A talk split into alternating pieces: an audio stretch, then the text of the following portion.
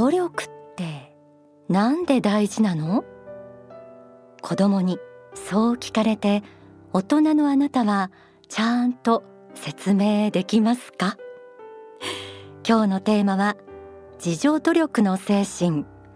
自助論です。お来たな硬いやつというつぶやきが聞こえてきそうですが。自分を助けると書いて自助。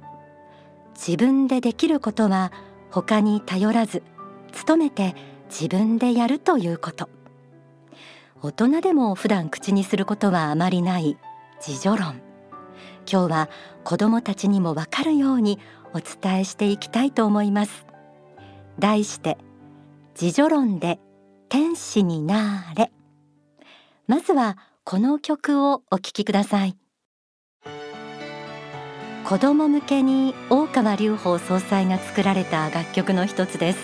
歌は田中宏明さん。自助論で行こうよ。自助論で行こうよ。自助論で行こうよ。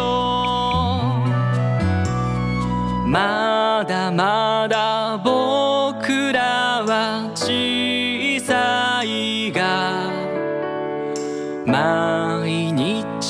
何かが進むんだ。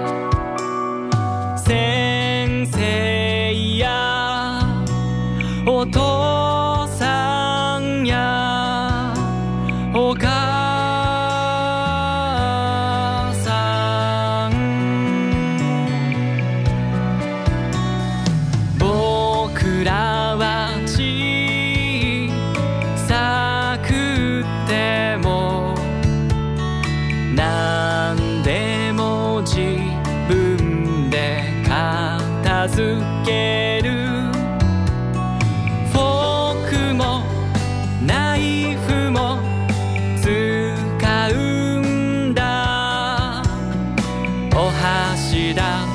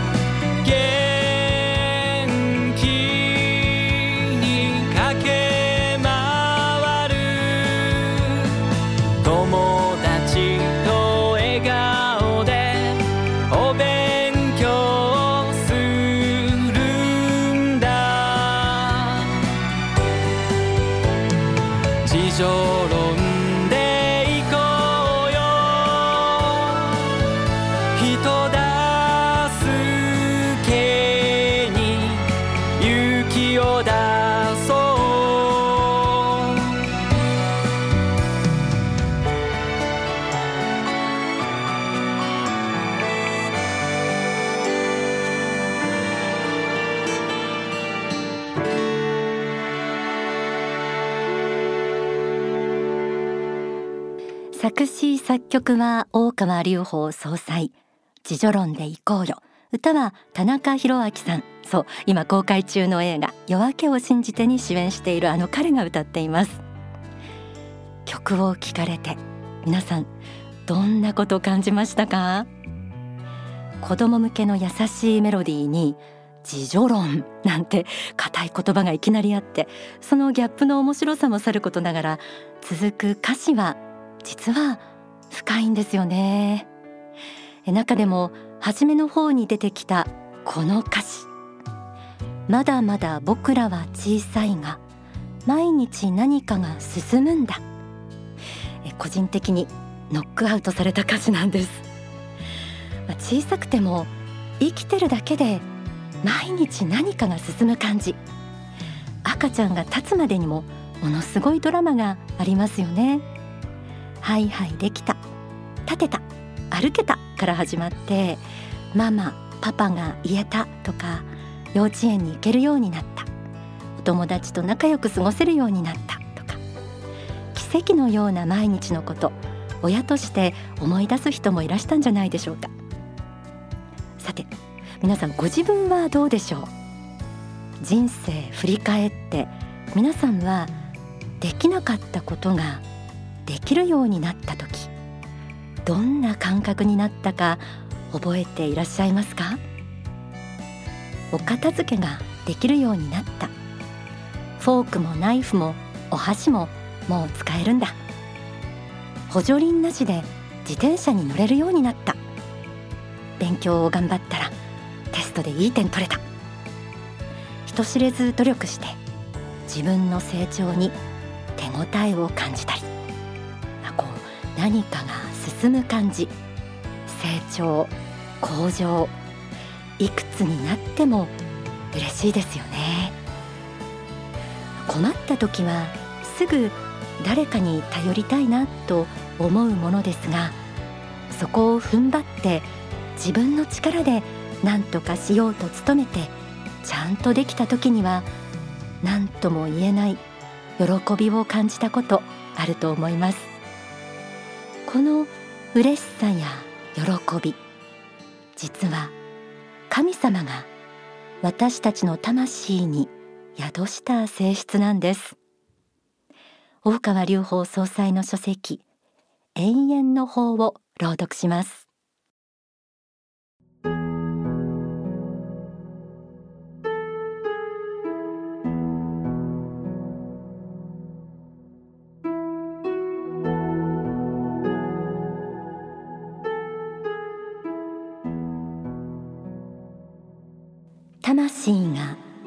喜びを感じる第一の時は自分が向上したと感じる時です。自分の向上が感じられた時魂は喜びを感じるのです。どのような時に魂は自分の向上を感じるのかといえば自分が善なる存在であることを確認できた時です。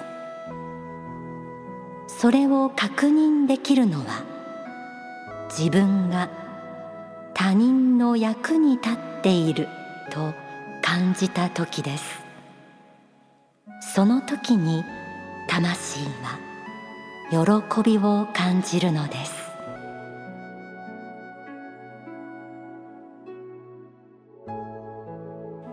実は万物を作られた創造主つまり大宇宙の根本物はすべてのものよ無限の向上を目指せという願いを込めて私たち人間も作られました。そのため私たちの魂は自分が向上していくときに喜びを感じることができるようになっているんです。できなかったことができるようになった時感じる喜び。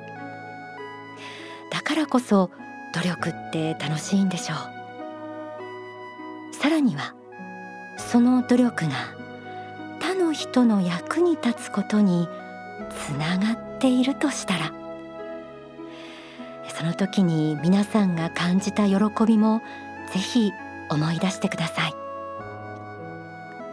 大宇宙の根本物が私たちの魂に与えた努力向上の喜び。こういう宗教的価値観を知って子供に努力の大切さを教えてあげてください、まあ、生きていれば逃げ出したくなったり怠けたくなったりする時なんて何度も襲ってきますよね。でもこの宗教的視点があればたとえ自分が負けそうになってもそうだまた努力していこうという気持ちを取り戻せると思います。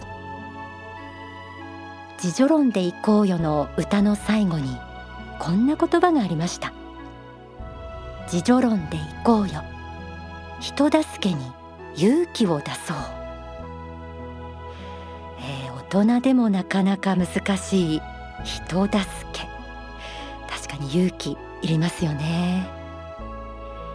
でも損得を超えて勇気を出してごらんなさい。きっとあなたの心で素晴らしいものをつかめるよと仏が促してくださっているようです。それではここで大川隆法総裁の説法をお聞きください。こちらも先月子供向けに説かれた説法です。自助論の大切さ。で今日はですねこの自助論ということこれ大人でも難しい言葉なんですけどあ皆さんにできるだけ分かってもらおうかなというふうに、えー、考えています。でどういうことかということだけども、まあ、簡単に言うとねあみんなが自分でできることは自分でやるようにしていこうねっていうことなんだね。例えばみんなでお昼ご飯を食べるさあ、えー、お片付けは皆さんもお手伝いしてくださいねとお片付けは先生だけがするんじゃなくて皆さんも自分でできることはしましょうねということで言われることがありますね。